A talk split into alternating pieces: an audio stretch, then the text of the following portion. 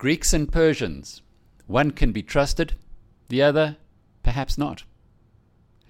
The biggest news story of the moment continues to deliver new twists. The young Greek Prime Minister, Alexis Tsipras, got a pummeling at the EU earlier this week, but he returned home to an even more hostile reception from members of his party. Greece needs billions in new loans to stave off financial collapse, and the Parliament votes tomorrow on what Tsipras agreed to with the EU.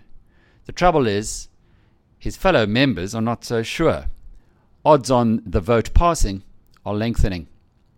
The other major international story comes from Iran, where the oil rich nation has secured an agreement that will unfreeze billions in assets and end sanctions that have reduced the size of the Iranian economy by at least 20%.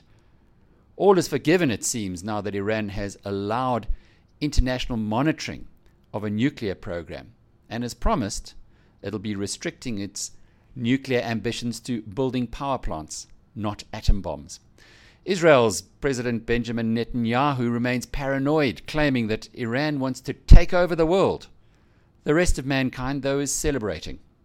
Motorists will be among the most obvious beneficiaries. There's going to be at least another million barrels a day of Iranian oil hitting the market, ensuring that crude will stay lower for longer the oil price down a couple of dollars on that news.